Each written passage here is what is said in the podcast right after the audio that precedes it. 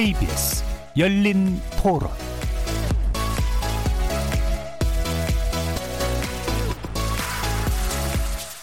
안녕하십니까. KBS 열린 토론 정준희입니다.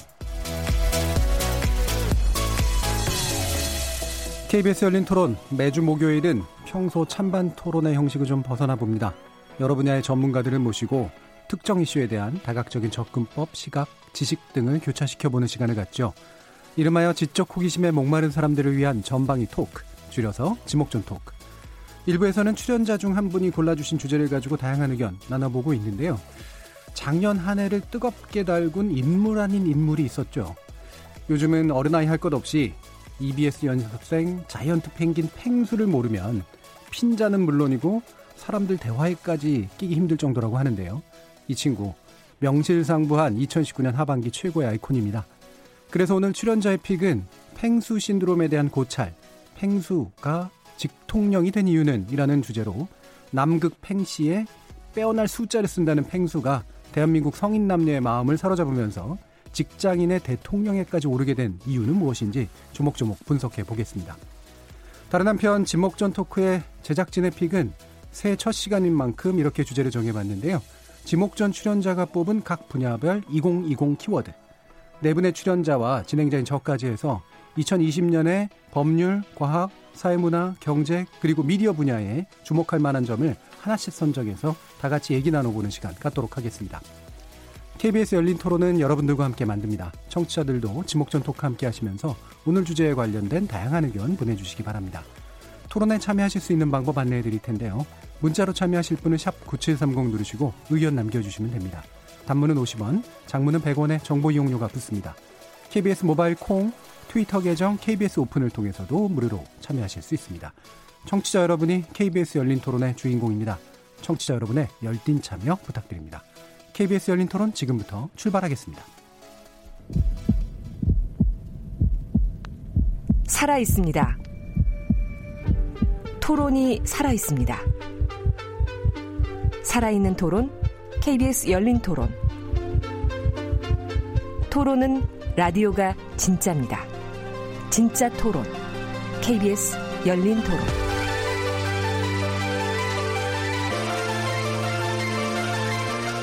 자, 그럼 오늘 함께 하실 분들 소개하겠습니다. 문화비평가 이태광 경희대 교수 나오셨습니다. 네, 반갑습니다.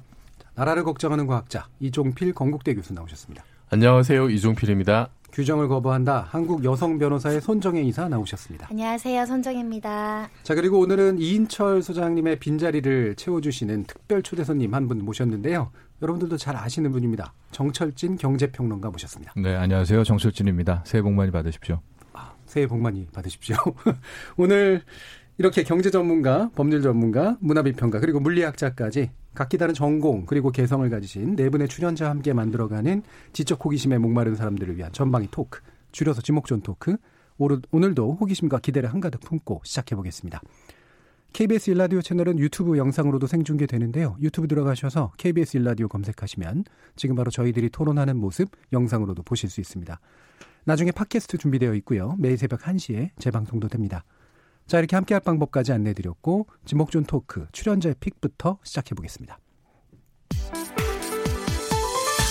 KBS 열린 토론. 팽아, hi, my name is 팽수. I love you, thank you. 끝. 김명중, 김명중, 김명중. 저 가도 될까요? 저 퇴근해야 됩니다. 세상에 어디 갈라고? KBS. 펭수 엄청 인기 대단하죠? 팽아! 네, 이렇게 인사해요. 저는 16살인데 애들 발경하면도 막 펭수로 돼 있고 막 애들 막 찾아보고 같이 얘기도 해요. 답답하지 않고 막 하고 싶으면 막 하니까 살짝 대리 만족? 네, 속 시원하게 살짝 말하는 게. 펭수의 인기 비결은 사이다 아닐까요, 사이다? 완전 돌직구로 말을 하잖아요. 뭐 EBS 계약직 끝나면 KBS로 간다던가 뭐 이런 말을 하잖아요. 그래서 사람들이 좋아하지 않을까. 좋은데요? 너무 귀엽고 그리고 우스꽝스럽잖아요. 10대뿐만 아니라 30, 40대한테도 인기 많고 사장 이름도 막 부르고 이러잖아요. 컨셉이 10살이잖아요. 약간 어린아이 입장에서 본 그런 거를 많이 상기시켜주는 것 같아가지고 그 캐릭터는 오래 갈 것 같아요. 음식 그런 거는 굉장히 질리는데 캐릭터는 너무 독특성이 있고 이게 무궁무진하니까 뭐 게임으로도 나올 수도 있고 얘가 애니메이션에 나올 수도 있어가지고 굉장히 인기는 오래 갈 거라고 생각합니다. 자, 독특한 목소리 들으셨죠? 예, 아시는 분들은 정말 다 아실 텐데, 그래도 혹시 모르시지만, 핀자받을까봐 가만히 계시는 분들도 있을 것 같아서, 이태강 교수님 오늘 이 주제 선정해 주셨는데, 소개까지 부탁드립니다. 예, 팽수는, 에, 남극에서 왔고요. 근데 그냥 온 게 아니라, 이제 그, 저기, 스위스를 거쳐서 온 걸로 됩니다. 그러니까 왜 그런지 모르겠어요. 근데 갑자기 스위스에 가서 이제 요들송을 배우고, 음. 이제 왔다라고 되는데, 어, 그래서 사실 이거는 뭐 이미 있던 스토리를 약간 이제 조금 번안한 거 아닌가 싶어요. 예. 피구라는 이전에 이제 예. 그런 캐릭터가 있었고 또 이제 잘 아시는 뭐 둘리나 이런 것도 보시면 그렇게 음. 얼음 타고 와가지고 그죠 음. 서울에 도착하고 이런 건데 사실 그래서 어떻게 보면 그냥 뭐 단순한 그런 펭귄 스토리처럼 보입니다. 그리고 아동을 위해서 만든 그런 캐릭터는 약간 다른 캐릭터가 다른 점이 있죠. 일단 키가 굉장히 커요. 예. 210cm나 되고. 그쵸. 음. 그리고 일단 그 10살이라고 되어 있는데 전혀 나이에 상관없이 이상한 말을 많이 합니다. 그러니까. 음. 그리고 이 팽하라는 말은 이제 나중에 이제 뭐 팽수가 이제 자기가 인사할 때 쓰는 말인데 음. 요, 금방 이제 들으셨지만 팽하는 들으셨지만 또이 팽수가 약간 이 뭐랄까 뻘쭘할 때 하는 말이 있어요. 웩이라는 예. 말이 있어요. 웩. 웩. 웩이 아니라 웩인데 음. 이런 말 한다든가 뭐 음. 이런 식의 어떤 그 굉장히 열살답지 않은 행동들을 함으로 인해 가지고 역설적으로 보면 아동들보다는 더 이제 직장인들에게 어필하는 네. 그런 캐릭터가 된 거죠. 그래서 음. 꿈이 뭐냐 그러면 이제 우주 최고의 스타가 되고 싶다라는 음. 등. 뭐 예를 들어서 이런 겁니다. 유튜브가 이제 뭐 100만이 넘었으면 좋겠네. 100만을 목표로 갑시다 이러면 음. PD가 그렇게 이야기하면 100만 가지고 되겠어요. 100만을 설정하면 100만밖에 안 됩니다. 그래서 더 가야 됩니다. 뭐 이렇게 음. 이야기한다든가 뭐 또 이제 BTS 팬들 팬들은 좀 기분이 나쁘시겠지만 BTS를 따라가야 된다고 이야기한다든가 팽수가 음. 사실 또 그게 실현 불가능한 말은 아닌 것 같아요. 외국에도 지금 팽수가 굉장히 인기가 있어가지고 네. 보도가 되고 그랬어요. 그러니까 팽수 인기가 보도되고 이 정도로 굉장히 또 유명해졌고요. 그리고 팽수의 특징이 또 대사가 굉장히 간단하기 때문에 충분히 이제 국제적인 음. 어 그런 어 이 이 호소력을 갖지 않을까 싶기도 하고 그래서 사실 이 캐릭터를 선정, 이 주제를 선정한 이유는 제가 작년 2019년에 이 팽수가 사실 인기를 얻게 됐는데, 네. 어, 2019년이 많은 그 언론 보도나 이런 데 보시면 한국 사회가 뭐 두 쪽으로 나눠져 싸우고 뭐 이렇게 네. 어떤 그 네. 국면으로 많이 조망이 됐는데, 역설적으로 보면 팽수는 그런 갈등을 봉합하는 그런 역할들을 음. 한 캐릭터거든요. 예. 그러니까 한쪽으로는 그런 정치적인 어떤 갈등들이 있었다고 한다면 문화적으로는 어떤 대중의 힘에 의해서 이런 캐릭터를 만들어내므로써 음. 사회 통합의 어떤 의지들을 이렇게 보여주는 예, 그런 예. 캐릭터라고 볼 수가 있어요. 그게 저는 이 주제를 선정한 이유고 그래서 설령 분열된 것처럼 보이지만 사실 항, 상 우리 이 사회 내에는 또 그걸 통합하려고 하는 대중의 어떤 지혜들이 등장하는 예. 것이고 그 팽수가 바로 그런 거라는 거죠. 그래서 사실 팽수 신드롬을 이해하는 단 하나의 키워드는 있습니다. 그건 산타클로스 신드롬이라 고 그러는데 음, 음. 누구도 다 산타클로스가 존재하지 않는 걸 알잖아요. 음.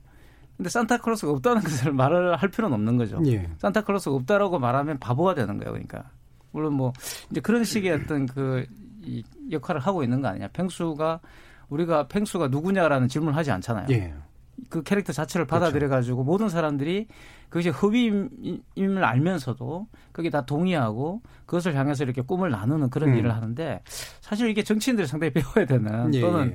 어, 또는 이렇게 이 사회에서 어떤 통합적인 어떤 그런 어, 음. 기획들을 하고 싶어 하는 분들이 배워야 되는 어떤 그런 코드가 여기 들어있는 거 아닌가 싶어요. 그래서 2020년에는 이 펭수 코드가 좀 어, 활성화되어 가지고 한국 사회의 여러 가지 문제들이 좀 해결될 수 있는 음. 그런 기회가 됐으면 좋겠다는 취지에서 선정했습니다. 예. 이렇게 보통 누군가한테 인기를 얻으면 호불호가 갈리는 자연스러운 현상들이 음. 나타나는데 적어도 지금까지를 보면 펭수라는 캐릭터는 사람의 마음을 좀 치유해주고 그렇죠. 그, 뭔가 이렇게 유보해주고 싶은 음. 이제 그런 대상이 만들어진 게 상당히 좀 사회적으로도 의미가 있는 일 같아요.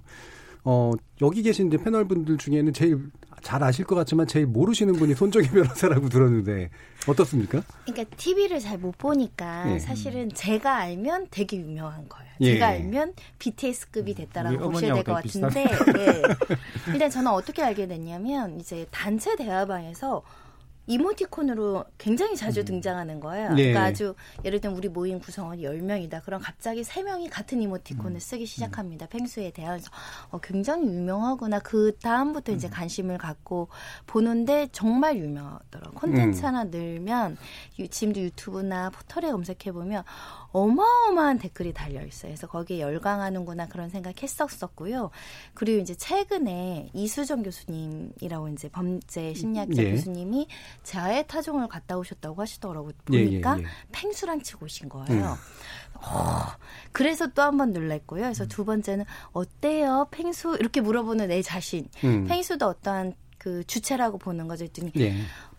왜 애들 만드는데 이렇게 이렇게 애어른이라고 보통 표현하잖아요. 대화가 되게 quality가 어른 같다라고 음. 표현하시더라고요. 그래서 그런 것 때문에 직장인들이 열광했구나. 그러니까 아이들을 위한 방송에 아이들을 위한 캐릭터였는데 어른들이 만나고 와서 더군다나 범죄 심리학자가 만나고 와서 수준 높은 대화하고 왔어 우리 그래서 아, 이 펭수의 그 오묘하고 경계를 음. 뛰어넘는 뭔가가 있구나라고 느껴서 한번 만나보고 싶다라는 생각. 그러니까 만난다는 거는 감히 이렇게 직접 만난다는 표현이 아니고 이제 영상 속에서 한번 많이 만나봐야겠다는 생각하고 있습니다. 네, 손정혜 변호사님 유명하시니까 부르면 올 거라고는 생각이 드는데 요.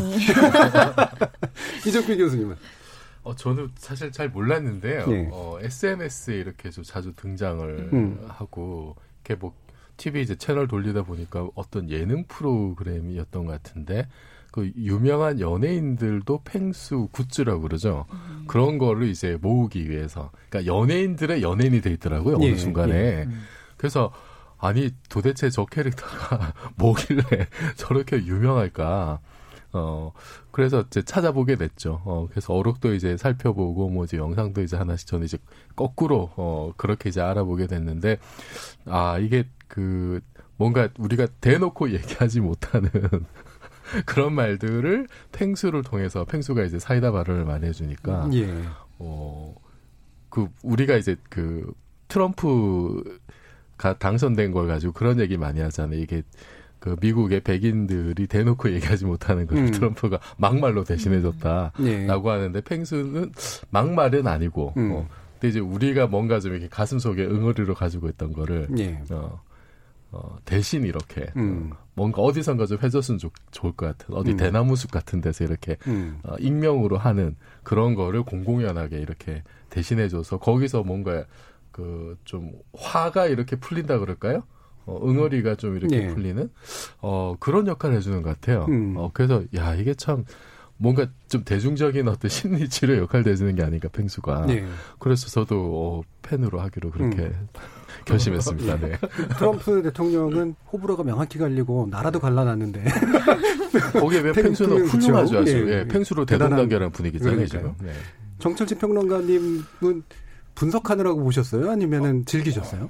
어, 일단은 즐기지는 못했던 것 예. 같고요. 펭수는 그 SNS를 통해서 하도 많이 뭐가 와가지고 음. 음. 걔, 이, 이 친구의 존재는 알고 있었었고요. 음. 한 10월에서 11월 뭐 그때쯤이었었나? 이제 음. 작가분들이랑 또 우리 젊은 기자 후배들 뭐 이렇게 하다가 펭수 얘기가 좀 나와가지고 제가 아니 그거 거기 안에 사람 들어 있는 거 아니냐고 뭐 이런 얘기를 했더니 막 갑자기 저를 배척받으셨 어, 예, 엄청 배척받고 없다는 소리 예, 예. 거예요. 근데 아 이게 뭐 좀 잘못됐나? 그러고 있다가 캐릭터라 내가 뭐 얘기를 했거든요. 그랬더니 어, 한 친구가 음. 뭐, 어, 여자 기자였었던 것 같은데 음. 팽수는 캐릭터라고 분류하는 순간 음. 팽수가 아니다. 음. 그러니까 팽수로 불러야지 음. 캐릭터라고 쓰지 말아라. 뭐 아, 굉장히 진지하게 뭐이 음. 친구가 얘기를 하는 거예요. 그래서 아 이게 이렇게 해야 되는구나. 이제 그런 차원에서 제가 어 너튜브를 통해서 몇 개들의 클립들을 이제 좀 보고요. 음. 계속해서 이제 팽수랑 좀 친해지려고 노력은 하고는 있는데 아 그러니까 호 불어 중에서 저는 이제 불어는 아닙니다만 아막 팽수한테 막 제가 기대고 싶고 예. 막 그런 단계까지는 아직 못 가고 있어요. 제가 솔직히 예. 말씀드리면은 그냥 음. 이제 팽수를 하나 이렇게 좀얘 를 지켜보고 있는 음. 그런 단계로 접근하고 있습니다. 예. EBS에서 다이어리를 최근에 음. 이제 올해죠 올해 다이어리 찍었는데 EBS 방송하는 우리 변호사님 한 분 계시잖아요. 네. 그분을 통해서 그렇게 다이어리 좀 하나만 더 얻어도 줄수 없느냐고 줄 서 있는 걸 보고 음. 깜짝 놀랐어요. 예. 네, 그래서 어이 다리 그러니까 비매품이라고 하더라고요. 그거는 예. 판매용으로 찍은 게 아니어서 그래서 EBS에서 다시 또 추가 제작을 했다라고 음. 하더라고요. 그래서 와. 펭수 좋겠다. 펭수가 캐릭터가 아닌 이유가 그 다른 캐릭터가 갖고 요소가 없어요 펭수한테. 예. 보통 캐릭터랑 귀여워야 되고 음. 뭔가 좀 세련된 게 있어야 되잖아요, 그죠? 펭수가 그게 없죠. 그래서 이제 많은 분들이 캐릭터 아니라고 이제 주장을 하시는 거고, 음. 그러니까 굉장히 묘한 그 지점에 펭수가 놓여 있는 거고요. 그렇죠. 그러니까 우리가 일반적으로 아는 캐릭터로서의 펭, 그 이런 그런 식의 어떤 그 동물을 형상화한 것과 또 우리가 생각하는 그 인간으로서의 어떤 그런 연기를 하고 있을 것이라고 생각하는 인형 이런 그 사이에 있는 거죠 이게. 그러니까 많은 분들이 이런 측면들 때문에 자기 동일화를 많이 시키는 것 같고 주로 이제 그게 처음에는 이게 이 굉장히 인기를 끌었던 건 아닙니다. 5월까지만 하더라도 네. 37명밖에는 그렇죠. 이 TV를 구독하지 않았었어요. 근데 갑자기 이제 뜨게 되는 게 펭수가 이제 그런 직설적 발언들을 막 하면서 본인의 어떤 안티 히어로적인 측면을 드러내면서부터였거든요. 그래서 폭발적인 인기를 끌게 되고 이제 그런 말들이 사실 어떤 말이었냐 그러면 지금까지 이제 젊은 세대들의 지금까지 해왔던 그런 말들이에요. 그러니까 뭐 예를 들어서 뭐 힘든 사람에게 뭐 힘들지라고 말하면 되겠느냐. 네. 내가 같으면 사랑해라고 네. 말하겠다는 둥, 뭐 이런 식의 불평불만을 막 이제 이야기하기 시작하면서 인기를 끌기 시작하는 거거든요. 네. 그래서 상당 부분 그런 어떤 일반적으로 이제 캐릭터라고 말하는 것들이 어, 디자인 되어 가지고 어, 어린이 물이랑 어린이 물 이렇게 다 규정되는 데에 비해 가지고 펭수는 그렇지 않은 거죠. 네. 그러니까 오히려 이제 그런 어, 시청자들 또는 그것을 소비하는 사람들의 어떤 욕망에 의해 가지고 창조된 캐릭터이기 때문에 예. 굉장히 이제 그 이 파급 효과 크다고 말할 수가 있어요. 예. 그래서 굉장히 특징적인 면이 그러니까 캐릭터가 아니다라고 방금 설명해 주신 것처럼 보통 캐릭터라고 하는 건 제작자가 있고 제작자의 의도가 그 안에 이제 들어가서 음. 그 그냥 액팅을 하는 이제 그런 방식인데 이 경우에는 사실은 굉장히 그 안에 이제 들어갔다라고 표현하면 좀 그렇겠습니다. 아, 그러면 안 됩니다. 그렇죠? 네. 그 표현도 그러니까 펭수 그 자체를 만들어내잖아요. 네, 그러니까 이게 이제 상당히 우연적인 방식인지 뭔지 모르겠습니다. 그래서 이 펭수가 그냥 펭수대로 행동하는 그런 음. 모습으로 이제 나타난 것 이게 이제 아마 굉장히 특징적인 그런 모습이긴 한 것 같아요. 음. 여러분들은 어떤 발언들에 주목을 하셨나요? 어 저는 그 펭수가 한 얘기 중에 잘 쉬는 게 혁신이다. 음. 정말 공감하는 내용이에요. 예, 예, 예. 과학자가 공감합니다. 네. 아, 아니, 과학자가 창의적인 일을 하려면 많이 쉬어야 돼요. 음. 많이 쉬어야 되고 또 어떤 때는 정말 쉴 틈 없이 몰아서 또 일을 할 때도 있지만 이게 생각이 다시 정리가 되고 이게 머릿속을 한번 이렇게 깨끗하게 비우고 다시 정리하는 데는 휴식만 하는 게 없거든요. 그러니까 요즘 쉬지 못하시잖아요. 못 쉬죠.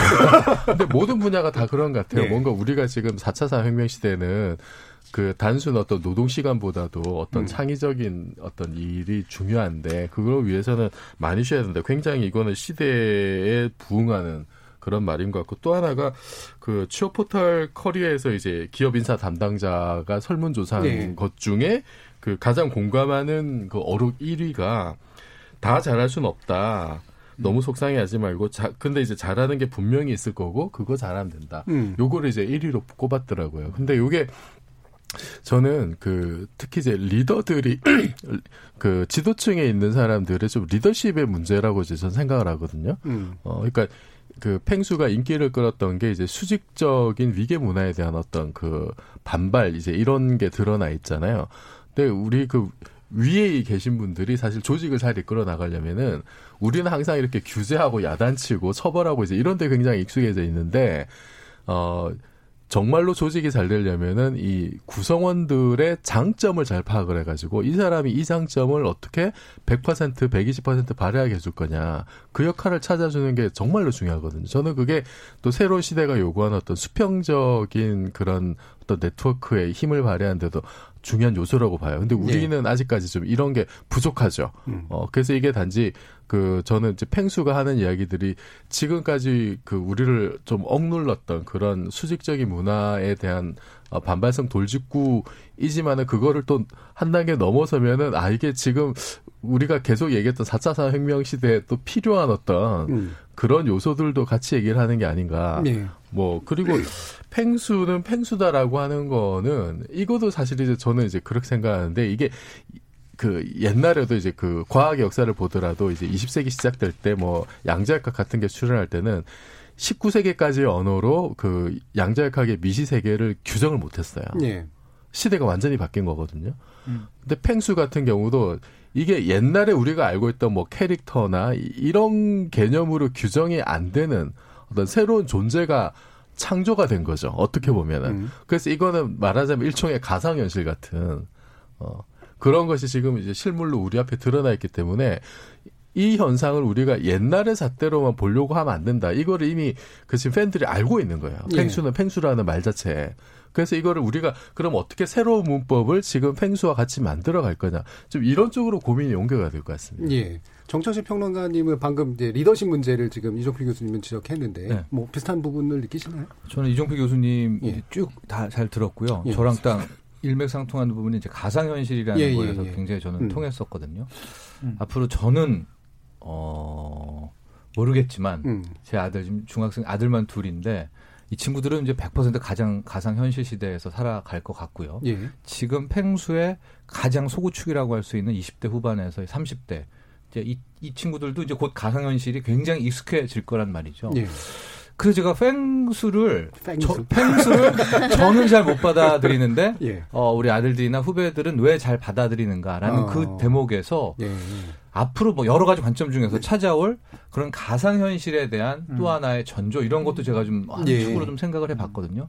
그러니까 우리가 팽수를 이제 사람들이 믿고 하나의 존재로서 받아들이고 있잖아요. 예. 지금 예. 많은 또 분들이 그러니까 근데 어 저 같은 사람이나 또 제 선배님들이나 50대 60대 분들은 당연히 저기 지금 탈 쓰고 사람 들어있다 이제 그런 관점으로 보게 되잖아요. 네.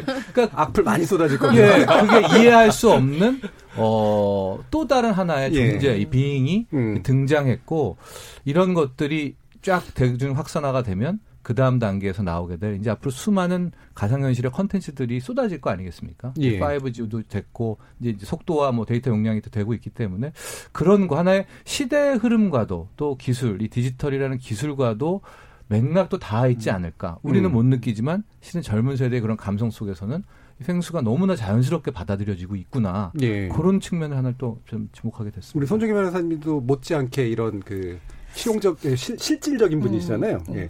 저는 근데 팽수가 던지는 메시지가 뭐냐면 음. 기본적으로는 권위주의 타파예요. 우리가 굉장히 음. 사실 제가 잘 못하는 것 중에 하나예요. 뭐 사람 이름 부를 때도 저희 변호사는 변호사님, 판사님, 음. 검사님 방송을 했더니 님자를 빼래요. 손정의 변호사, 뭐 기자님도 아니 기자 뭐 이렇게 해야 되고 대통령님도 아니고 대통령 이렇게 님자를 붙이는 것도 이제 너무 권위주의적인 걸 다 빼라고 하더라고요. 그것도 익숙하지 않은 세대인데 이 팽수는 이베스 사장 이름 막 부르잖아요. 김명중 뭐 네. 참치가 비싸서 못 먹으면 김명중 뭐 그리고 저기 뭐 우리 외교부 장관 앞에 가서 여기 대빵 어디 있어? 음. 대빵 어디 있어요? 뭐 이런 식으로 얘기하는 그게 예. 이제 소위 말하면 앞 우리 세대를 지배해왔던 꼰대들의 어떤 인식과 언어 문법이나 우리 문화 체계 있잖아요. 어디 가면 이렇게 인사를 해야 되고 명함도 이렇게 드려야 되고 음. 나이 순서대로 직급별로 우리가 해야던 어떤 관례와 문화 이런 게 너무 익숙한데 그거를 깨트리려는 어떤 저항 의식들을 이제 젊은 사람들이 보면서 너무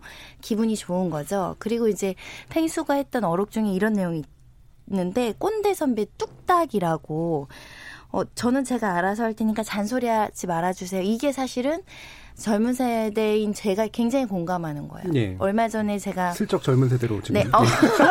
아니 그럼 아, 실제 젊은 우리 아들이 아막 숙제하라 그랬더니 열 인지 열 살 됐어요. 아홉 살이었다가. 음. 이래라 저래라 하지 마세요 이러는 거예요. 음. 깜짝 놀랐어요. 예. 저도 어렸을 때 한번 그렇게 엄마한테 저항한 적이 있거든요. 제가 음. 알아서 할 테니까 제 인생. 그럴 때부터 반항이란 이래라 저래라 하지 마세요.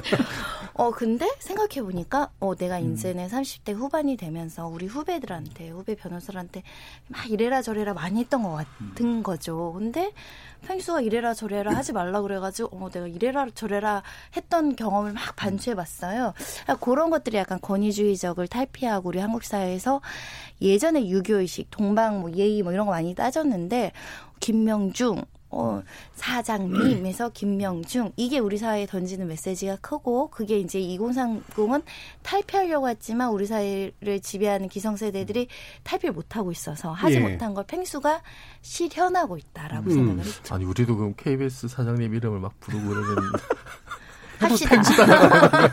펭수 우리 정, 앵커부터 분장을 하고 펭수가 해, 하셔야 됩니다. 아, 펭수를 아무나 하면 안 되고요. 아, 네. 근데 이제 지금 얘기를 이제 모아 보면 이제 리더십, 그러니까 위계적인 어떤 구조에 대한 탈피 또는 저항 의식의 표출, 뭐 그다음에 이제 가상적인 것들이 그냥 단순히 팬터지가 아니다라고 느끼는 어떤 새로운 세대의 등장, 뭐 이렇게 얘기를 해주셨는데 이게 이제 어, 그렇게만 보면 이제 세대가 갈릴 것 같거든요. 음, 근데 그렇죠. 또 보면 세대, 굉장히 광범위한 세대 지지를 음. 받는 건 이게 단순히 버릇없음에 대한 어떤 뭐 이해는 아닌 것 같고 뭔가 좀 다른 종류는 있는 것 같아요, 이종필 교수님. 네, 그러니까 이제 손 변호사님, 손 변호사님 말씀하신 그런 네. 내용이 있죠. 음. 왜냐하면 음. 이제 펭수에 열광하는 그 특히 이제 그 팬, 팽TV 구독자를 음. 분석해 보니까 20대에서 30대 초반 이 가장 이제 많이 이제 접속해서 펭수를 보는 거는 맞아요. 음. 근데 이분들이 대체로 이제 회사나 이런 데서 어, 이제 그런 권위주의 문화에 대해 이제 신물이 나는 그런 세대라고 말할 수 있는데 근데 반드시 그렇지는 않거든요. 또 네. 이제 그 이외의 분들도 굉장히 많이 공감을 하고 있고 이제 그런 게 있기 때문에 저는 기본적으로 기술이 이렇게 발달하고 특히 이제 펭수를 성공시킨 결정적인 것은 미디어 환경의 변화라고 네. 저는 생각합니다. 그러니까 TV만 있었다고 하는 펭수가 이렇게까지 성공하지 그렇죠. 못했을 네. 거예요. 근데 이런 미디어가 나오고 미디어 환경이 변화하면서 이 미디어 환경이 변화한다는 건 뭐냐 그러면 아까 말씀하셨지만 사실 이제 시간 관념이 바뀌는 거거든요. 우리가 음. 우리 얼마 전에 양자역학도 했지만 사실 뉴턴 물리학에서 양자역학으로 가는 거예요. 쉽게 말하면. 그러니까 펭수가 바로 그런 거죠. 가상과 현실의 구분이 사라진다는 뜻은 바로 그걸 뜻하는 거죠. 네. 그러니까 내가 원하면 그걸 계속 유지할 수 있는 기술이 생긴 거예요. 예전에는 그렇지 음. 않았죠. 머릿속에 있어야 되고 그걸 문자로 쓴다든가 아니 그림을 그려서 보여줘야 되는데 그런 기술은 굉장히 독점돼 있었거든요. 네. 근데 지금은 그렇지 않죠. 내가 마음만 먹으면 휴대폰을 가지고 찍어서 얼마든지 음. 공유할 수 있고 이렇기 때문에 이제 대중의 어떤 대중이 참여하는 방향으로 미디어가 발전하게 됐던 거거든요. 음. 이게 이제 기성 저널리즘이라든가 기성 방송 같은 데도 사실은 이제 위기면서 음. 동시에 기회일 수가 있는데 저는 그런 방식으로 이걸 봐야 된다고 봅니다. 그러니까 그런 그래서 펭수 코드라는 게 저는 있다고 생각하고 굳이 예를 들자면은 그리고 이게 수많은 공감력을 이끌어내는 거죠. 특히 이제 이 나이 드신 세대들이라 할지라도 네. 이분들이 젊은 세대의 어떤 세관에 공감하시는 분이 많이 있을 거 아니에요. 손 변호사님 지금 아드님 보고 이제 아 내가 그때 이랬지라고 생각하는 것처럼 본인들이 당해온 것도 있거든요. 음, 본인들이 그렇죠. 치는 이야기 하다가 당해온 경험이 있는데 펭수가 그 이야기를 대신 해 주는 거야. 음. 그리고 또 젊은 세대에게 뭔가 공감한다 말을 해주고 싶은데 뭐 할 수 있는 방법이 없는데 펭수라는 그 캐릭터를 사용해 가지고 본인들이 젊은 세대의 어떤 세관에 공감하는 그 표시를 해줄 수가 있는 거거든요. 그러면서 본인들이 또 정체성을 또 확립할 수가 있고 이런 여러 가지 복합적인 요소가 저는 여기에 있다고 봅니다. 인기 단순하게 예. 그냥 펭수 하나 아, 인기가 있네 이게 아니라 이걸 잘 들여다보면 한국 사회가 지금 현재 어디로 가고 있는지가 잘 보이는 거 아닌가라는 생각이 음. 들어요. 저는 그 이제 펭수 인기에 대해서 그 옛날의 전통적인 인기 요소. 네. 그거를 이제 한번 꼽아보자면은 펭수가 어쨌든 외국 출신이잖아요. 음. 남극 갔다가 스위스 찍고 이제 왔고 그리고 생물 종도 달라요. 우리 호모사피엔스하고 음. 생물학적으로는. 그래서 이게 완전히 우리 사회랑 독립된 타자의 음. 시선으로 우리 사회를 보게 되는. 그러니까 객관적으로 이제 보는 거죠. 어. 남극 사는 펭귄이 봤을 때 아니 왜 이렇게 저 사람들을 꼰대질을 하냐, 음. 갑질을 하냐.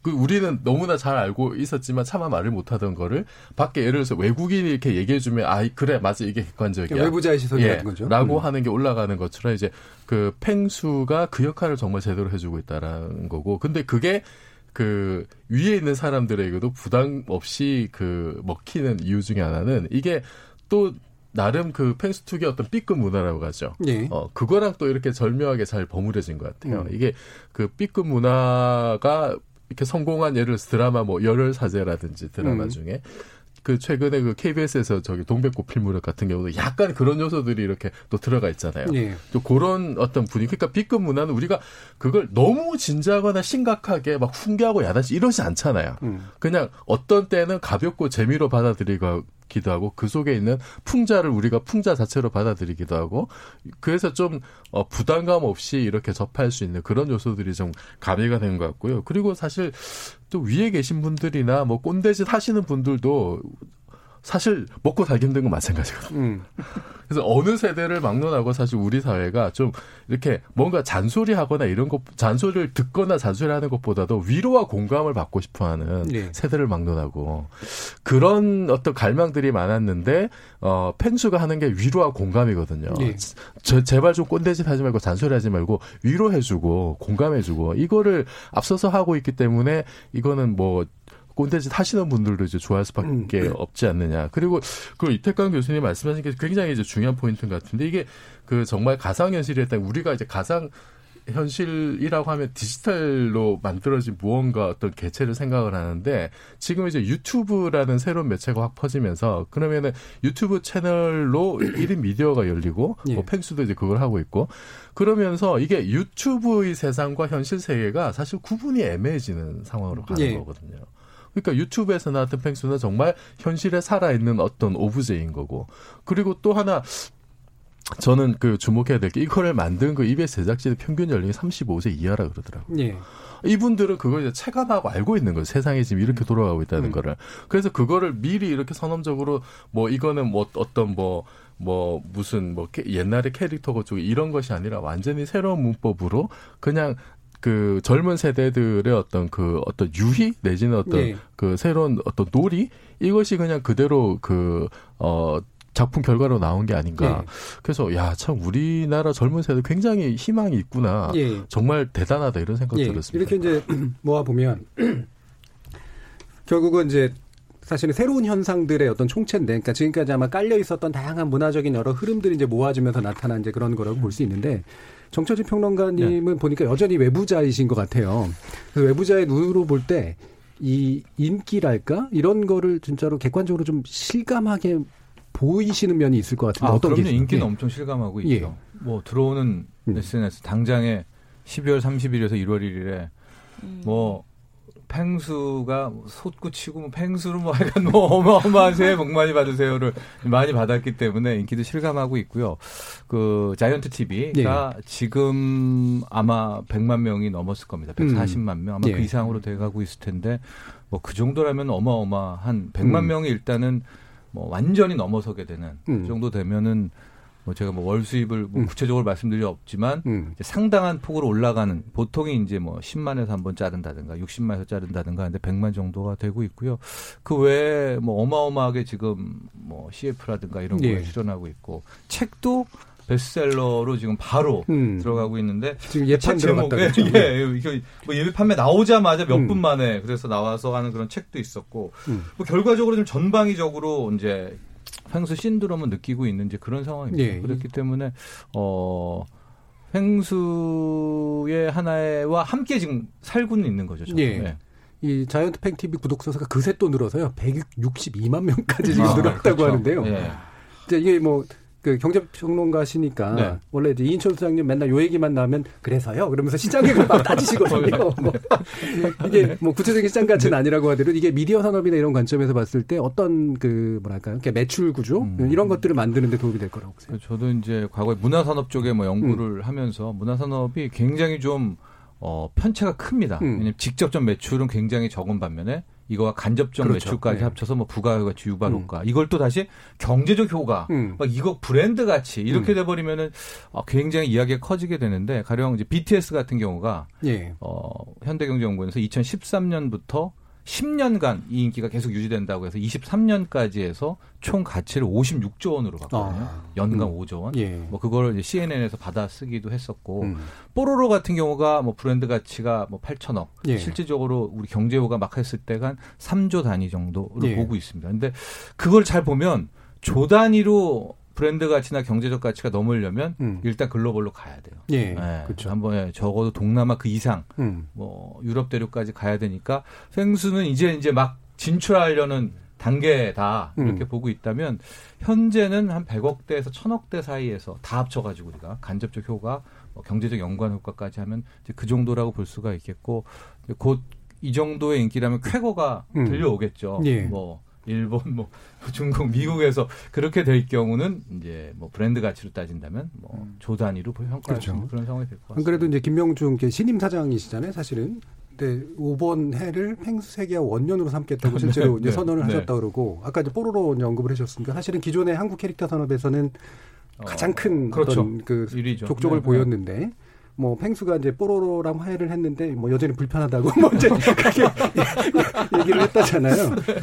그 이태경 교수님 보시기에 이제 EBS라는 조직이 사실은 이제 굉장히 착하고 교육적이고 뭐 이렇게 말 그대로 이제 그런 이제 것으로 이제 되게 좋게 말하면 그렇고 나쁘게 말하면 그냥 되게 고루하다 이런 느낌이 그렇죠. 있었는데 이게 EBS가 이런 어떤 새로운 걸 빵 터트릴 수 있었던 그런 배경이 된 이유가 뭘까 이렇게 생각해 보셨나요? 그거 이제 앞에서 그, 그 유정필 교수님 말씀하신 것처럼 젊은 제작진에게 음. 이런 캐릭터를 만들 수 있는 자유를 줬죠.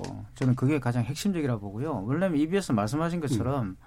어, 그런 창조적인 것이 나오지 않는 채널로 알려져 있었습니다. 예. 근데 이제 최근에 와서 굉장히 많이 어, 음. 성공적인 그런 걸 런칭을 하고 있는 것 같고 펭수도 그 중에 하나가 아닌가 싶어요. 음. 그래서 사실 이게 펭귄이라는 캐릭터에 주목했다는 것도 저는 굉장히 예. 어, 특히 이제 젊은 제작진들이 가지고 있는 그런 감각을 보여준다는 생각이 들고 음. 펭귄은 사실 전 세계적이란 말이에요. 그렇죠. 전 세계적이고 예.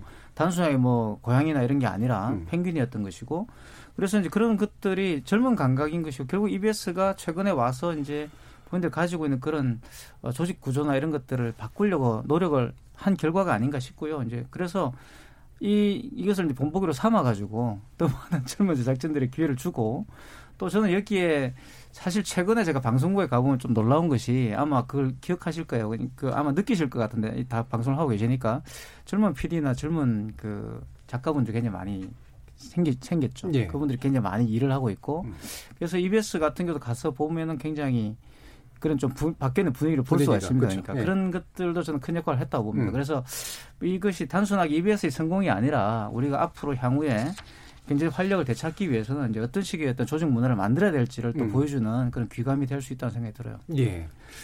이렇게 이제 사실 이렇게 큰 인기를 끌게 된 것도 원래 이제 사실 기획돼서 나온 게 아니었고 사실 굉장히 우연적인 음. 효과였었잖아요. 원래는 초등학생용을 예. 생각했다 그러잖아요. 실제로 처음에 이제 그 뽀로로 이그 처음 캐릭터로 나왔을 때는 그 학습지 EBS 발행하는 학습지에 이제 어, 사진이 붙었는데 악플이 엄청 많이 붙었더라고요. 못생겼어요. 네, 되게 못생긴 애를 왜 이렇게 붙여놨냐고. 근데 이게 이제 아이돌 체육대회 같은 그 체육대회를 작년 추석에 이제 하면서 거기서 펭스 캐릭터가 엄청난 이제 인기를 끌기 시작하면서 이게 어, 상당한 파급 효과가 일어났고 이게 EBS 내부를 또 바꾸는데도 음. 굉장히 도움이 되고 있는 그런 조건이라고 할 정도로 굉장히 천 큰. 그래서 저는 이 펭수가 성공한 게 이제 그런 스토리가 있는 음. 거잖아요. 그래서 어, 이게 이제 지금 뭐 이베스 사장님이 이제 세계화 원년이라고 하셨는데 네. 좀 조금 이제 신중하고 조심할 필요는 있지 음. 않을까. 음. 이게 국내 성공했다고 바로 그렇게 먹히는 것도 아니고 BTS가 그렇게 글로벌하게 성공할 수 있었던 것은 그 우리의 정서 중에서도 참 이게 보편적인 요소를 굉장히 잘 끄집어내서 10대 전 세계 10대 20대가 겪고 있는 고민하는 내용들 네. 이거를 굉장히 한국의 언어로 잘 표현해서 그런 거잖아요.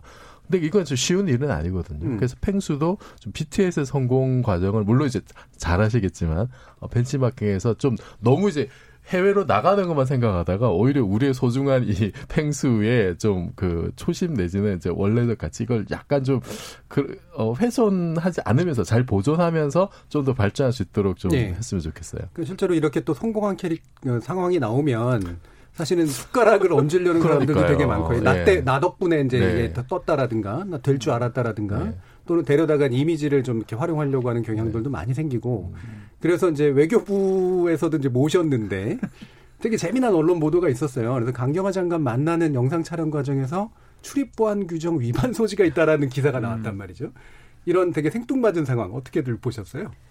일단 뭐 견제할 견제받고 있다라고 네. 보셔야 되지 않을까. 워낙에 갑작스럽게 인기가 치솟다 보니까 그것을 좀 염려하고 견제하는 분들의 목소리도 분명히 있을 수 있고 또 음. 기성세대에 대한 너무 저항 의식이나 이런 걸 표출하는 것이 부담스러운 측면도 있을 것인데 약간 투명한 정치색을 갖고 있다라는 것도 하나 강조할 부분이 예. 있지 않을까라는 생각이 들고 지켜줘야 된다. 음. 오히려 지금 펭수의 팬들은 일각에서 말씀하신 것처럼 누구냐 음. 그 지금 우리 뭐 네티즌 네티즌들 수사대가 있잖아요. 수사대 이거 발동 못하도록 철저히 신변 보호해야 된다 이런 움직임이 있다라는 건 역시도 또 새로운 현상이거든요. 그래서 네.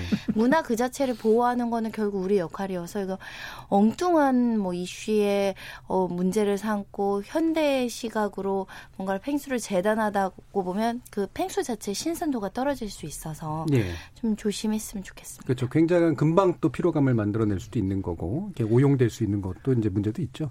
이태규 교수님. 그러니까 뭐 그게 현실주의와 음. 이제 충돌하는 지점이었던 거죠. 그러니까 이제 결국 보안 구역에 이제 펭수를 사람으로 봤기 때문에 음. 신분이 불확실하지 않은 불확, 확실하지 않은 사람을 들려보낸 것은 잘못된 거 아니냐 없으니까. 이런 이야기예요. 근데 음. 이제 그게 사실은 이제 잘 이제 이 코드를 펭수 음. 코드를 이해하지 못했기 때문에 나온 저는 보더라 보고요. 그래서 이제 그런 부분들이 앞으로도 뭐 많이 발생하겠지만 사실 이런 그 흑우는 흑우로서 봐줄 수 있는. 근데 이 흑우라는 것이 무엇을 의미하는지를 잘 이제 이해하는 것이 중요하겠죠. 그러니까 이게 뭐 단순하게 펭수를 보호해야 된다 이런 차원보다는 이거를 통해서 우리가 만들어내고 있는 공통 감각이라는 게 예, 있잖아요. 예, 그렇죠? 그렇죠? 이게 무엇인지를 음. 사실 이게 정치에 전혀 보탬이 안 되는 게 아닙니다. 이걸 잘 이해하면 음. 새로운 정치에 대한 어떤 저는 감각이 또 등장할 수 있다는 생각이 들어요. 그래서 이런 부분들 잘 고민해 보면 앞으로 어떤 방향으로 이 사회의 리더십을 발휘해야 될지도 저는 나온다 보고 그래서 이건 뭐 배관시하기보다는 예. 이 문제를 잘 이제 좀 고민해 볼 필요가 있다 이런 생각이 드네요. 예.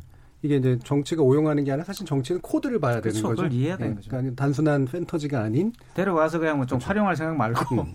이 코드를 잘 이해해서 그런 정치인이 돼야 되는 거죠. 그러니까. 총선에 펭수 모시기 어, 다들 막 난리니까 나는 귀엽게 지금 저기 광고에 쓰려고 하는데 너무 그렇게 소비만 하려고 하지 말고 방금 말씀하셨듯이 이 좀 본질적인 요소를 음. 좀 이해를 그렇죠. 해줬으면 좋겠어요. 그 코드를 이해해서 네. 정치의 언어를 만드는 겁니다. 펭수가 약간 불멸의 그 존재가 나이를 안 먹는다고 본인이 얘기했다고 음. 하더라고. 난 영원히 열세다. 네. 그러니까 영원히 그 가치를 좀 지켜주시면 좋죠. 네, 그저 펭수가 재종 칠 때 저희 아들이랑 같이 봤는데 했는데 그럼 이제 펭수 11살 되는 거예요. 그래서 아니야.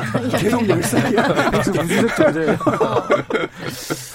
자, 이렇게 여러 가지 그 펭수를 놓고 사회적으로 이렇게 뭔가 소통이 만들어지는 것 자체가 굉장히 중요한 현상이라고 생각을 합니다. 자, 그러면 어, 지금부터 또 그 청취자 여러분들도 하시고 싶은 말씀 많을 테니까 어, 진행되는 동안 보내주셨던 의견도 몇 가지 들어보고 가겠습니다. 정해진 문자 캐스터.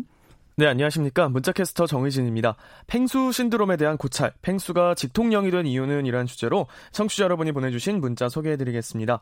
먼저 콩 아이디 9164님, 정준희 교수님, 어제 JTBC 토론하시느라 정말 고생하셨습니다. 계속 열린 토론 좋은 진행 부탁드립니다. 유튜브로 의견 주신 나랑 노을자 청취자분, 어제 토론 정 교수님 너무 빛났어요. 90니다 해주셨고요. 유튜브로 의견 주신 노을바다 청취자분, 갓준이 화이팅입니다. 어제 빨간 양말 너무 귀여웠습니다. 유튜브로 의견 주신 탕탕이 낙지 청취자분 정확히는 버건디였습니다. 양말이라고 보내주셨네요. 유튜브로 의견 주신 HKA 청취자분 전 국민이 알게 된 EBS 사장 우리의 팽수 해주셨고요. 유튜브로 의견 주신 제이블루 청취자분 사랑스러운 팽수가 오늘의 주인공이군요. 유튜브로 의견 주신 비디오몽 청취자분 팽수 표정이 없기 때문에 감정이입이 쉬워요. 그래서 더더더 좋습니다. 유튜브로 의견 주신 탕탕이 낙지님 펭수는 그렇게 큰 몸이 귀엽다는 게 함정입니다. 조조영신님은 이런 의견 주셨습니다. 버릇없는 펭수, 그 사이다가 펭수의 매력이죠. 유튜브로 의견 주신 조사커보이 청취자분, 오늘 지목전 펭수가 주제군요. 근데 펭수의 인기를 지나치게 사회적 의미로 생각하는 것보다는 컨텐츠 자체의 재미, 유익함 그 자체로 봐야 하지 않을까 싶네요. 사이다 같은 발언은 부수적인 요소고 일단 컨텐츠 자체가 재미가 있습니다. 펭수의 순발력도 좋고 마치 무한도전을 보는 것 같은 느낌이 드네요. 유튜브로 의견 주신 이창섭님, 펭수의 주된 인기 가운데 하나는 권력에 대한 사이다 같은 말과 행동으로 당당하게 요구하는 것이죠. 직장인들에게 혹은 다른 국민들에게도 그 코드가 전해졌다고 보입니다. 콩아이디 4196님, 요즘 팽수 모르면 간첩이라는데 저는 일하느라 못 보고 라디오에서 팽수 팽수해서 알았어요. 팽수가 펭귄이라고 하던데 펭귄 하면 솔직히 심영래 코미디언이 원조가 아닐까 싶네요. 그때도 펭귄 인기 많았는데 심영래 씨 펭귄과 팽수 중 누가 더 셀까요? 갑자기 궁금해지네요. 라고 보내주셨습니다.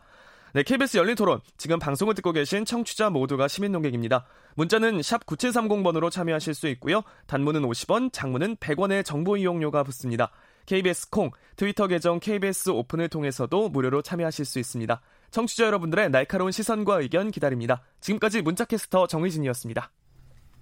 청취자들의 직접 참여로 이루어지는 KBS 열린 토론, 청취자들의 의견을 받아봤는데요. 2020년이 GD 해입니다. 경자년이죠. 그래서 미키마우스나 톰과 제리 등 쥐관련 캐릭터 상품이 쏟아지고 있다고 하는데요. 어, 우리나라에서는 아마 펭귄띠를 새로 만들어야 되지 않을까 싶을 정도로 펭수의 인기는 아마도 굴하지 않고 쭉 나가게 될 것으로 보입니다.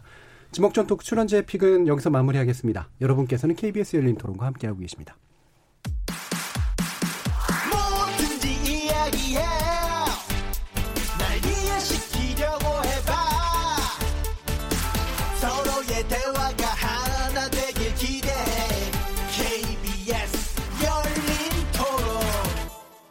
요즘은 인공지능이 hot하지 않나. 세계적으로 새로운 사업 기회가 많이 열린다고 하고 그다음에 인공지능이 개발되면 사람들 직업이나 이런 면에서도 많은 변화가 있을 것 같아서.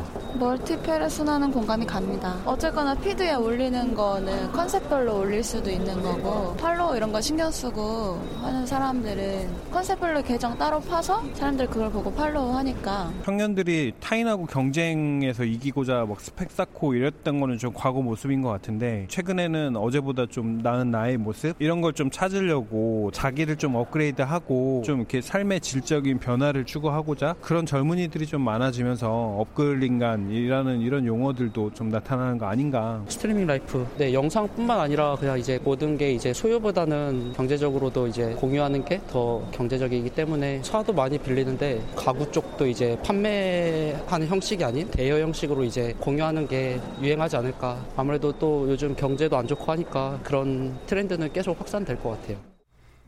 자, 두 번째 지목전 토크 시작해 보겠습니다. 지적 호기심에 목마른 사람들을 위한 전방위 토크. 두 번째 주제는 지목전 출연자가 뽑은 각 분야별 키워드 2020입니다.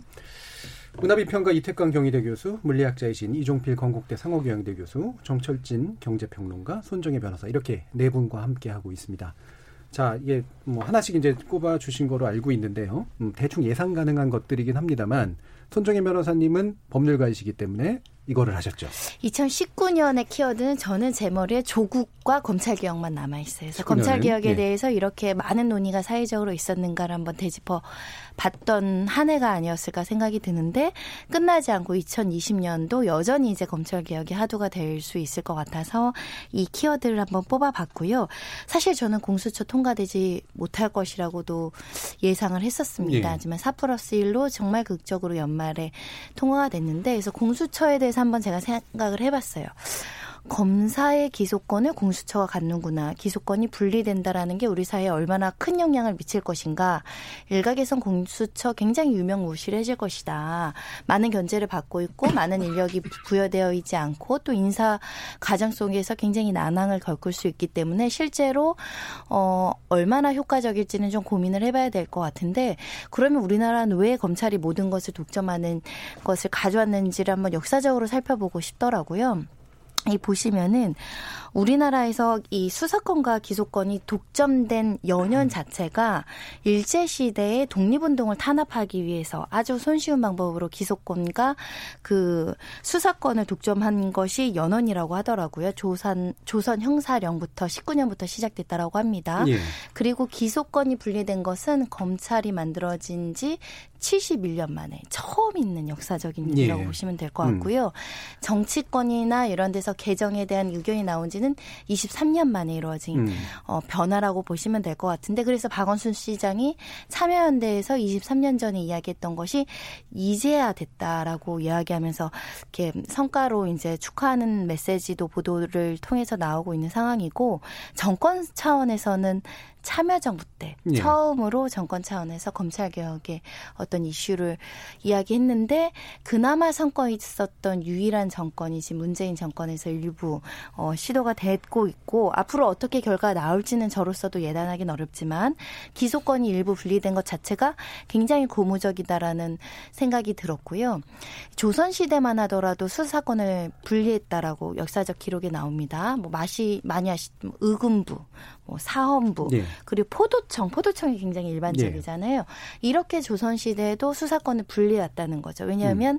우리 헌법이 권력 분립의 원칙을 천명할 때 입법, 사법, 행정을 권력 분립하라고 얘기했지만 사실 사법부 내에서도 수사와 기소와 공소 유지라는 재판은 분리될 필요가 있거든요. 예. 똑같은 논리로. 예. 그런데 아까 말씀드린 역사적 연원과 우리 사회의 어떤 특수한 구조, 더군다나 군부 정권 시절이나 독재 시절에는 사실은 검찰 이 약간 청탁 수사 받는 과거의 사례들이 좀 많았죠. 그러다 보니까 90년대에 이르기까지 가장 검찰의 화두는 개혁이었죠. 네. 외압에서 버텨내는 검찰의 권한을 많이 줘서 독립된 기관으로 하자. 그래서 사실 검찰이 가지고 있는 권한을 그 오랜 시간 동안 70년 동안 어느 누구도 손보지 못했는데 뭐 그동안의 그 부작용과 또 국민적인 검찰 개혁에 대한 화두 또 촛불 문화가 시작된 것도 올해 처음 있었던 일이기 때문에 정치적으로는 사실 양극 화돼서 각자의 주장이 너무 달랐지만 결론은 기소권이 일부라도 분리됐고 과거에는 검사님이 검사라고 할게요. 권위주의를 탈퇴해야 되는 네. 검사가 어떤 부정비패나 비리가 있거나 징계가 있어서 사건 관계자들이 고소를 하거나 진정을 넣어도 검찰 내에서 막 돌다가 흐지부지 되는 경우들이 많았거든요. 그런데 공수처라는 조직이 딱 탄생을 해서 검사의 부정부패 비리에 대한 고발이 공수처에 있을 때 달라질 것인가. 그거는 좀 달라질 것 같다는 생각이 들어서 개인적으로 이렇게 기소권 일부라도 고위공직자에 한해서 수사권과 기소권을 다른 기관에 부여했다는 것 자체가 권력 분립을 처음 보는 우리의 어, 상황이어서 어, 저는 한번 기대하고 있습니다. 그래서 예. 제 이런 생각과 같이 해주시는 분들도 있을 것이고, 또 우려하시는 분들도 있고, 이 오히려 공수처의 권한 남용에 대해서 지적하시는 분도 있는데, 앞으로 어떻게 되는지 같이 지켜보면 예. 좋겠습니다. 그 지금 공수처가 이제 뭐 올해 7월 안으로 일단 설치를 하겠다라는 게 정부의 방침으로 알고 있는데 손정현 변호사님은 못 들어가시죠? 어, 저는 일단 예. 수사의 전문성이 없습니다. 예. 그래서 자격이 없어서 일단 음. 법조계 경력은 12년 차니까요. 음. 어떻게 지원은 해볼 수 있을 것 같은데 뽑아주지 않을 것 같고요. 네, 저보다 훌륭하신 분들 들어가시라고 저는 지원 안 하겠습니다. 예. 이태경 교수님, 이 검찰 개혁에 대해서 뭔가 네. 이렇게 방금 말씀에 대해서 뭐 어떻게 생각하세요? 검찰 개혁이 반대할 이유가 저는 없다고 생각하고 이제 그 이제 방법의 문제였잖아요, 그죠? 음. 어 그래서 약간 조금 이제 아쉬운 점은 그거예요. 이제 공수처와 관련돼서 사실은 조금 더 이제 논의가 사실 이렇게 정치적인 어떤 대립 국면으로 가지 말고 이 문제를 논의하는 어떤 그런 장이 열렸더라면 훨씬 좋지 않을까라는 생각이 예, 드는데 예. 사실 작년에 그게 되게 아쉬웠죠. 예. 그래서 사실 공수처를 지지하시는 분이나 반대하시는 분이나 어, 왜 이걸 반대하니 왜 지지해야 되는지에 대한 정확한 그런 답은 저는 없었다고 봐요. 그리고 이제 그래서 어쨌든 통과는 됐습니다. 그죠? 이제 그래서 통과가 됐기 때문에 이제부터 시작인 거죠. 예. 이제부터 검찰 개혁이 시작되는 것이고 말씀하신 것처럼 부작용이 있을 수도 있고 그리고 저는 제가 생각하는 검찰 개혁의 가장 중요한 포인트는 바로 기소권과 수사권을 분리시키는 것이었고 그거는 예. 이제 손 변호사님이 정확하게 말씀하셨지만 기원이 사실 일제 시대부터 있는 것이죠. 그 제가 읽은 책이 있는데 법원과 검찰의 탄생이라는 문준용 교수가 아마 쓴 책일 겁니다. 굉장히 두꺼운 책인데 그걸 읽어보시면 한국의 검찰 제도가 이제 왜 이렇게 네. 되었는지에 대한 아주 자세한 이야기들이 나옵니다. 그러니까 역사적인 어떤 진단들이 나오는데 그걸 보면 검찰 개혁은 반드시 돼야 된다는 걸 공감할 수가 있죠. 그리고 그것이 또 한국 사회에서 검찰이 가지고 있는 여러 가지 지위를 생각해. 왜냐하면 지금 검찰은 솔직히 말하면 정치 검찰이잖아요. 쉽게 음. 말하면. 그러니까 검찰 하시던 분이 정치를 하고 예. 그분들이 또 나와서 또 이제 그런 그 검찰을 더 강화하는 역할들을 해주시고 이랬기 때문에 문제가 계속 반복되어 왔기 때문에 공수처가 설치되었을 때 분명히 이전처럼 그런 식으로 흘러가지는 않을 것이다. 예. 그건 공감할 수 있지만 말씀드렸지만 공수처 자체가 검찰 개혁을 뜻하는 건 아니라는 거예요. 그게 저는 이제 조금 그 그리고 공수처를 설치하는 논리의 가장 핵심적인 것은 서로 이제 경쟁을 시키겠다는 거잖아요. 그렇죠? 음. 근데 이게 경쟁이 안 되고 단합이 되면 어떨까요? 거기에 대한 또 이제 네. 어떤 장치가 또 필요할까? 이게 또 저는 고민이 되는 거죠. 알겠습니다. 이정필 교수님은 어떤 키워드 읽으셨나요? 네. 아, 저의 키워드요? 예. 그, 제 새 키워드는 환경으로 이제 골랐는데요. 예. 네. 그, 작년 연말쯤에 그 이제 과학자들이 그 네이처 이제 코멘트에 이런 걸 냈었어요. 그 환경 문제가 지금 기후가 그 기후 변화를 얘기를 많이 하는데 이게 어떤 티핑 포인트를 지금 넘어섰을 수도 있다라고 이제 경고를 했습니다. 이게 음. 11월 말 11월 27일자로 이제 나간 기사에서 그렇게 얘기를 했는데 티핑 포인트를 넘어섰다는 게 뭐냐면은 이제 어, 어느 경계를 딱 넘어서면은 더 이상 돌이킬 수 없을 정도로 급격하게 변화가 예. 진행된 그 순간이 있잖아요. 예. 이제 기후 변화가 그쪽으로 지금 강 게 아니냐라고 이제 경고를 하는 거죠 과학자들이. 네, 지난번에 한번 주제 네, 정하셨던 네, 기후 변화에 예. 대해서 일부 이제 경제학자들이 아직 멀었다라고 좀 안일하게 생각하는 것에 대한 경고를 했었고 그리고 12월 달에 그 유엔 기후 변화 협약 당사국 총회가 있었어요. 이게 12월 초에 그 마드리드에서 있었는데 요때 사실은 그 어, 국가들, 참가 국가들이 이제 온실가스 감축 목표를 합의를 하기로 했었는데 실패했습니다. 음. 실패하고 요게 이제 내년으로 넘어가, 내년, 작년에 내니까 올해죠. 올해 그 26회 당사국 총회로 이제 넘어가게 됐어요. 그래서 12월 달에 글래스고에서 열리게 되는데 여기서 이제 온실가스 감축량을 이제 정해야 되는 그 굉장히 이제 지금 중요한 어떤 그 일정을 사실 앞두고 있는 겁니다. 음. 그래서 2019년, 2020년이 지금 굉장히 그 지구 기후 변화에 참 중요한 시기인데 어, 안타깝게도 이제 우리나라는 좀 적극적이지 못해요. 예. 일부에서는 좀 너무 그 좀 굉장히 OECD 국가 중에서 가장 좀 이렇게 좀 그 불성실한 나라로 꼽히고 있고요. 어 그리고 또 하나 그 변수로 사람들이 꼽고 있는 게 이제 트럼프 재선 문제를 꼽고 있습니다. 네. 아, 이거는 예를 들어서 지금 네이처지 같은 경우 같은 데서 뭐 올해 과학 이슈를 예측을 하는데 트럼프가 등장해요.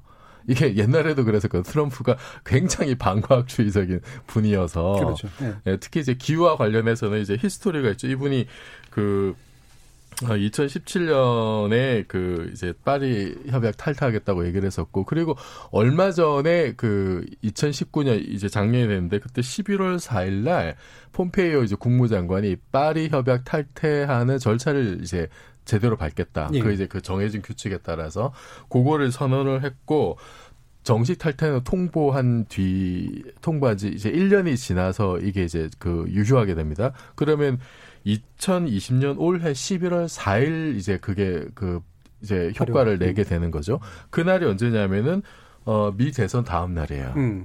그러니까 트럼프가 이제 재선이 되면 그냥 이제 그 길로 완전히 쭉 가게 돼 버리는 거죠. 예. 근데 만약에 어, 미 대선이 이제 민주당 후보가 당선이 되면은 좀 변화 여지가 생길 수는 있습니다만 트럼프가 되면은 이제 그 파리 협약이 어쨌든 좀 타격을 계속 이제 받게 되는 거죠. 미국이 예. 지금 탄소 배출량 2위 국가인데 그래서 이게 지금 미국 대선 결과가 어쨌든 그 과학계나 지구 온난화에도 음. 참 상당히 이제 영향을 그렇죠. 미치는 지금 그런 상황이 돼 있고요.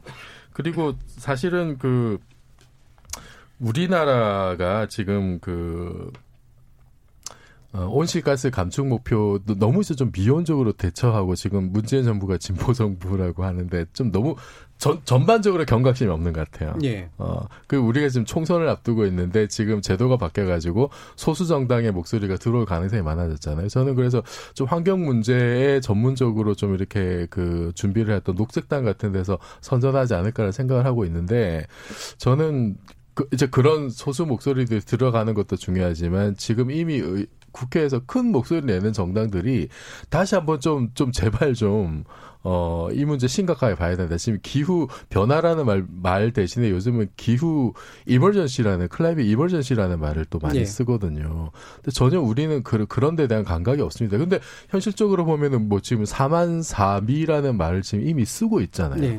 그 대기가 굉장히 정체되고 있는 게 기후 변화 때문인데 이런 문제 우리가 일상으로 겪는 어, 그런 문제이기 때문에 정치권에서 좀 더 적극적이고 경각심을 가지고 지금 이 문제 해결에 나서줬으면 좋겠다라는 게 있고요. 음, 예. 그 다음 또 하나 이제 2020년에 환경 문제를 제가 이제 키워드로 고른 게 도쿄 올림픽이 있어요. 예. 도쿄 올림픽이 있는데 이게 지금 그 일본에서는 이거를 후쿠시마 재건 올림픽이라고 지금 얘기를 하고 있는데 방사능 문제 전혀 해결이 안 돼 있고 예. 오히려 이거를 뭐 거기서 나온 식자재를 쓰겠다 뭐뭐 뭐 거기서 나온 자재로 뭐 이렇게 그 선수촌 인테리어를 하고 이제 이런 지경이잖아요. 예. 근데 여기 도쿄 올림픽에 대해서도 사실은 이제 걱정하시는 분들이 어느 전문가들 뭐 일본에서 자세한 자료를 공개하지 않으니까 뭐 호주 멜버른 대 어느 교수님이 조사한 바에 따르면은 어, 후쿠시마에서 50km 바깥에 있는 지점에서 이제 방사능 수치를 봤더니 그 1년 동안 이제 추적을 해봤더니 이제 기준치의 뭐한 100배 이상 이제 이렇게 예. 지금 나오는 경우들도 있고 그래서 안전에 대해서 굉장히 지금 신뢰를 못 받고 있는 상황이에요. 예. 예. 그렇다고 우리가 뭐 당장 보이콧을 할 수 있는 건 아니지만 어떻게 그러면 이 문제를 대처할 건지 어 그리고 그것과 관련해서 이제 올림픽은 올림픽대로 문제이고 또 하나 긴급한 현안이 이제 오염수 방출이잖아요. 그 얼마 전에 한일 정상회담 할 때 아베가 우리 대통령한테 어, 자기네가 방출하는 오염수의 오염도 굉장히 이게 낮다. 그 우리 월성 원자에서 배출하는 것보다 뭐 130배 정도 더 좋다라고 얘기를 했는데 이게 그 수치가 오염수 수치가 아니라 오염원에 닿기 전에 지하수 데이터를 가지고 예. 지금 사기를 친 거거든요, 사실은. 그 이런 이런 아베 정권 정상회담에서 이런 말도 안 되는 자료로 알겠습니다. 그런데 지금 이제 오염수를 그 굉장히 지금 그 위험한 물질인데 이거를 지금 그 방 방류를 하겠다라고 지금 공공연하 얘기를 하고 있어서 우리가 예. 이 문제에 대해서 어떻게 대처를 할 것인지 그 당장 뭐 올해 안에 뭐 이게 지금 또 흘려 나갈 수도 있는 문제고 예. 그래서 좀 관심을 가져야 되겠다고 해서 정했습니다. 어, 환경 문제에 계속 또 관심을 좀 부각시키고 네. 계시기 때문에 이제 미니 특강으로 들은 걸로 대체를 하고 네. 바로 또 정치적 정철진 평론가께 네. 또 연결시켜 드려야 될 것 같아요. 환경 문제에 대한 경 경제적 관점도 얘기해 주셔도 좋고 키워드도 같이 얘기해 주시면 좋을 것 같습니다. 어, 저는 이제 도널드 트럼프 대통령의 재선 다음 날 어, 11월 4일이죠. 예. 음. 좀 어떤 세상이 펼쳐질까 굉장히 좀 궁금해하고 있습니다. 예. 음. 그래서 자연스럽게 올 한해를 관통하는 경제 키워드를 저는 확실성이라고 꼽았습니다. 확실성. 예. 근데 아마 청취자 여러분들 중에서 불과 며칠 전에 아니 한국에 내놓으라 하는 경제 석학들이 모여서 올 한해를 관통하는 경제 키워드를 오리무중으로 꼽았거든요. 오. 근데 왜 너는 확실성이냐? 음. 실은 올 한 해가 잘 보면 2019년부터 실은 그 전부터 음. 이어져 왔던 수많은 오리무중의 이벤트들이 예. 하나씩 하나씩 결과가 나오는 해입니다. 아하. 그래서 저는 이제 확실성이라고 좀 역설적으로 음. 이 키워드를 뽑았는데요. 당장 1월 말이 되면 이제 브렉시트가 드디어 끝납니다. 그렇죠. 예. 이게 이제 4년을 끓은 정말 예. 사골국으로 끓여 먹 끓여 먹었는데 뼈가 없어졌습니다. 예. 영국도 그렇고 유럽 연합도 1월 31일은 완전 끝이에요. 네. 이제 더 이상 날짜 연기는 없고 과연 이게 진짜 현재 협의문대로 가느냐 음. 아니면 이것도 파기하고 노딜로 가느냐가 드디어 결정이 나는. 그러니까 결과는 우리가 긍정일지 부정일지 모르지만 확실적으로 확인이 되지 않습니까? 예. 어, 제가 그런 말을 많이 하는데 무관도 지옥이 괴로운 건 이게 끝을 몰라서 괴로운 거거든요. 아. 예, 요만한 아픔도 이게 끝을 모르면 이게 진짜 뭐 이게 예. 그래서 불확실성이 무서운 건데 1월엔 이게 하나가 거치게 되고요. 4월에는 사유로 총선이 있습니다. 음. 총선은 또 무슨 불확실성이냐? 어쨌거나 국민들의 현재 정부에 대한 경제 정책을 한번 평가하는 그런 자리에 하는 그렇죠. 바로미터가 될 수 있거든요. 음. 이것도 하나의 이제 확실성에 대한 그런 부분이 될 수가 있겠고.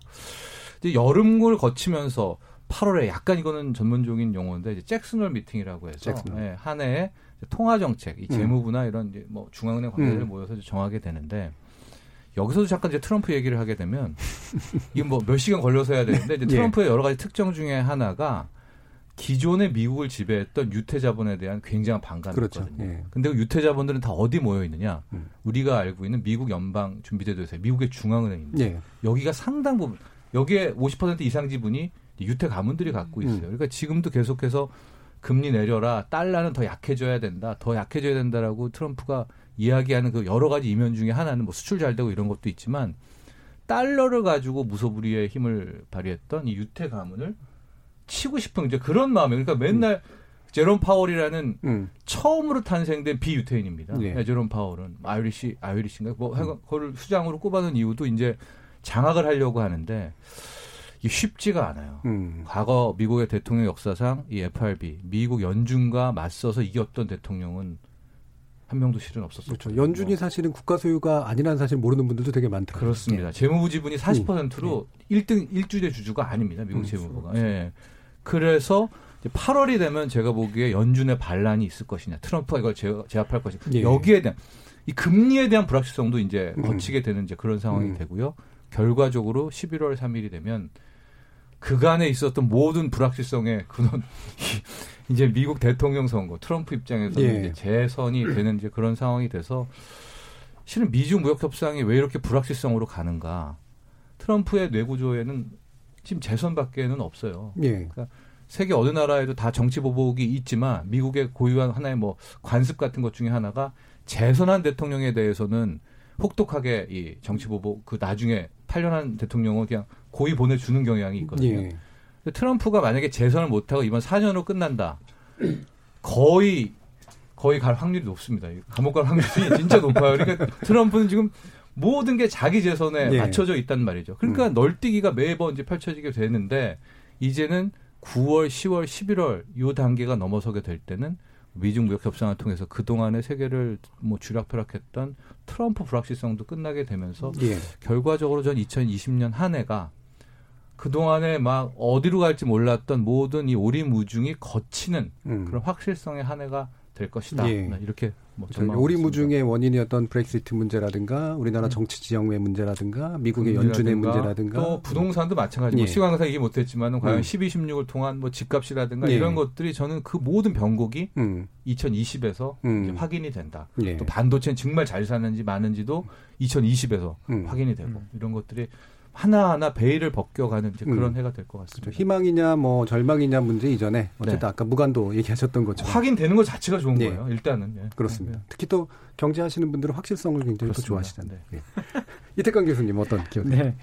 오늘 저는 키워드로 내년의 키워드 또 역시 여성이 되지 않을까라는 생각이 예. 사회 문화적인 키워드입니다. 그러니까 왜냐하면 어, 한국 사회를 그동안 여러 가지 사회 문화적 변화를 경험했는데 한국 사회가 근데 이제 작년에 어떤 그런 뭐 물론 이제 그 뿌리는 굉장히 몇 년 전에부터 시작되었지만 작년에 일어났던 여러 가지 이제 그런 여성들의 어떤 그 분출이죠 그러니까 그런 분출들만큼 한국 사회를 급격하게 바꾼 예는 별로 없다는 생각이 들어요. 예. 그러니까 뭐 보통 선거권이 주어졌던 것만큼이나 큰 그런 그 저는 변화가 한국 사회에 왔다는 생각이 들고 음.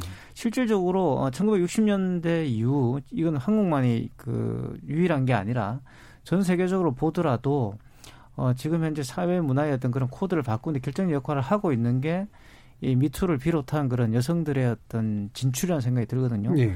여기는 뭐 정책 진출도 있고 또 문화적인 어떤 그런 진출도 있고 여러 가지가 있습니다. 그래서 사실 60년대에 이제 서구 사회를 바꾼 가장 중요한 그런 변곡점이 바로 이제 성해방이라고 우리는 보통 이야기하는데 그렇죠. 사실 성해방 아주 간단한 것이어서 여성들이 가정을 떠났기 때문에 가능했던 거죠. 음. 그러니까 어, 물론 뭐 장하준 교수 같은 분은 이제 세탁기의 발명이 사실 여성 해방을 촉진시켰다 그렇게 말씀도 하시지만 실질적으로 여성들이 가정을 떠나서 이제 사회 활동을 할 수가 있게 되고 여가 생활을 즐길 수 있게 된다는 굉장히 큰 것이죠.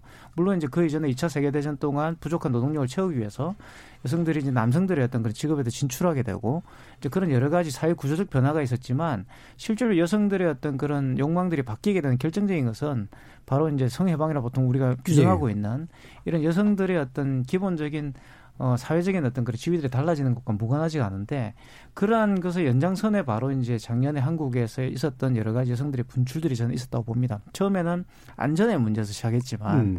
여성들도 좀 안전한 삶을 살아보자라는 어떤 그런 소박한 외침에 시작되었지만 이게 이제 사회 전반적인 문화에 굉장히 큰 영향을 미치게 되고 사실 조금 지금 그렇게 좋은 우석에는 아니에요. 그러니까 연말에 아마 작년 연말에 경험하셨을 거예요. 이 송년회라든 이런 게 그렇게 거창하게 이루어지지 않았죠. 그렇죠. 되게 조용히 지나갔죠. 한번 생각해 보십시오. 이전에 네. 경기가 안 좋을 때도 음. 송년회 굉장히 거창했습니다. 음. 근데 작년에 저는 송년회가 별로 없었던 것 같아요. 음. 그러니까 만나서 그냥 가볍게 그냥 식사하시고 헤어지고 이런 거 이게 다 누구 덕입니까? 여성들 덕분이에요, 사실은. 직장 문화 바뀌는데 결정 역할, 네. 직장 회식을 없애버렸습니다. 그러니까 음. 무슨 말인가 그러면 많은 분들이 별로 하고 싶지 않았던 거예요, 그게. 근데 김영란법 때문에 사실은 촌지가 없어지는 것처럼 예. 선물 이제 안 하게 됐잖아요, 전부 다. 음. 저는 그게 너무 좋더라고요, 그러니까. 근데 뭐 받는 사람도 찝찝하고 주는 사람도 찝찝하잖아요. 그런데 그런 것들 김영란법인데 사라지듯이 사실 여성들 덕분에 무슨 일이 벌어진 거예요. 작년에 회식 문화가 다 사라져 버리고 다 일찍 마치고 집에 가고 그죠? 가족과 함께 시간을 보내고 여가 생활을 즐기고 이렇게 됐지 않습니까? 이런 걸 생각해 본다면 2020년에 분명히 여성들은 굉장히 여성들의 어떤 그런 어이 진출들이 한국 사회를 많이 바꿀 거라는 생각이 들고요. 단순하게 시장의 어떤 그런 어 소비주의적인 어떤 경향을 바꾸는 것뿐만 아니라 예. 어떤 직장 문화를 비롯해서 가정 내에서의 어떤 그런 여러 가지 저는 문화들도 바뀔 거라는 생각이 들고 음. 또 그와 관련된 여러 가지 담론의 지형들도 바뀔 거라는 생각이 듭니다. 사실 지금 출판 시장 같은 경우는 거의 뭐 여성주의가 장악하고 있죠. 그렇죠. 그래서 그런 부분들도 저는 좀 주목을 해야 된다 보고요. 그리고 또 이게 단순하게 여성의 어떤 지위 상승과 결합되어 있는 문제가 국가 정책적 차원에서 보더라도 인구 감소하고 밀접한 관련이 있죠, 사실은. 그렇죠. 사실 네. 지금 결혼을 많이 하지 않, 으시는데 젊은 세대들이 결정적 이유는 결혼하면 여성들이 손해를 보기 때문에 그런 겁니다. 그리고 음. 육아라든가 이런 책임들을 여성에게 다 집중돼 있기 때문에 우리 손 변호사님도 계시지만 사실 아무리 여성의 지위가 높아졌다 해도 사실 육아는 엄마가 해야 된다는 인식이 너무나 팽배해요. 음. 젊은 세대들 그걸 갖고 있어요. 그래서 사실 결혼 보이코트가 일어나고 있는 거거든요, 지금. 많은 부분에서.